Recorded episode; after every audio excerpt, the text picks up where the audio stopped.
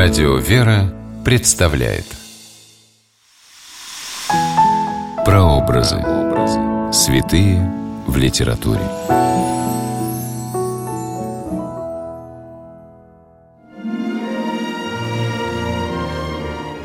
Драматические события смутного времени, когда на Руси в начале XVII века один за другим стали появляться самозванцы, выдававшие себя за сыновей Ивана Грозного, дали темы для многих литературных произведений, и нередко их жанр – трагедия.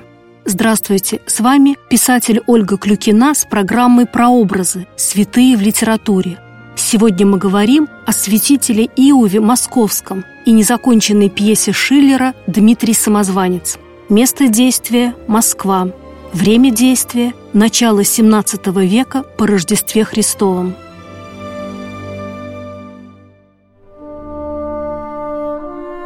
Великий немецкий драматург Фридрих Шиллер ушел из жизни в 1805 году. На его рабочем столе лежала незаконченная трагедия «Дмитрий Самозванец».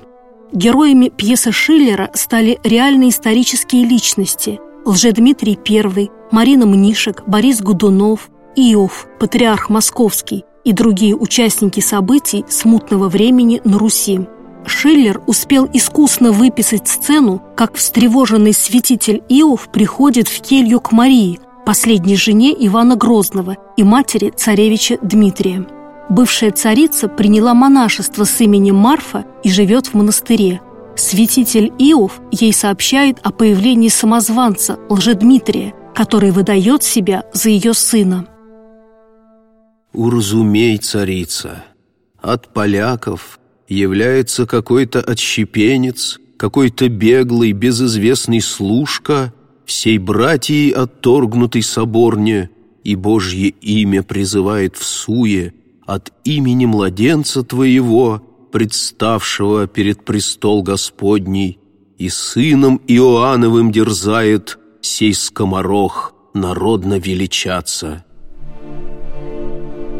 Патриарх Иов призывает бывшую царицу прилюдно обличить самозванца и объявить всем, что этот авантюрист не имеет ничего общего с убиенным царевичем Дмитрием. Всего несколько слов Марфы могут пресечь смуту и новый виток борьбы за московский трон.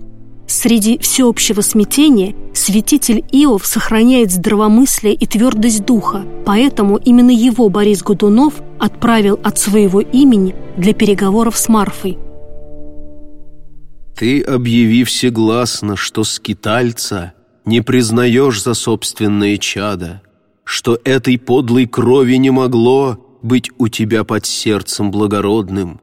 Царь ждет, что ты, конечно, отречешься от выдумки позорной, наказуя ее правдиво заслуженным гневом. Но лучше бы патриарх не упоминал про царя Бориса Годунова – по приказу которого несколько лет назад в Угличе был убит царевич Дмитрий, как считала Марфа. В душе у Марфы вспыхивает чувство мести, и она решает признать в самозванце своего сына, чтобы отомстить Годунову. Святитель поражен. Он пытается объяснить Марфе, что ее ложь может привести к страшным последствиям. «Царица, все лукавы поляки, завистливо на нашу землю смотрят и ловят случай, как бы им внести войну в пределы русские.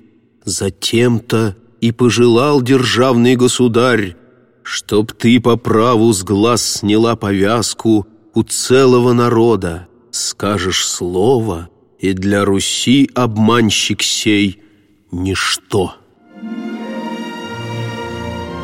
Но бывшей царицей движет месть. Она отказывается быть на стороне Бориса Годунова и патриарха Иова. Через два года Марфа прилюдно объявит, что Лжедмитрий не ее сын, но за это время прольется много крови. В плане незаконченной трагедии «Дмитрий Самозванец» были намечены и другие сцены с участием патриарха Иова. В частности, как воцарившийся в Москве Дмитрий Самозванец срывает с Иова облачение патриарха и лишает его сана. Впрочем, из истории мы знаем, как сложилась дальнейшая судьба святителя Иова. При Лжедмитрии I несговорчивый опальный патриарх был сослан в заточение в Старецкий Успенский монастырь, где содержался в ужасных условиях, ослеп и через два года умер. Но ничто не могло сломить святителя. Он так и не присягнул самозванцу.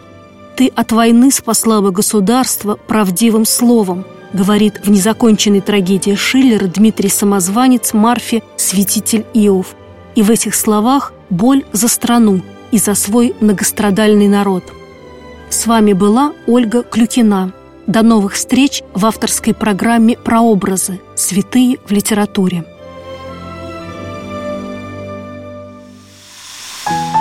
Прообразы. Святые в литературе.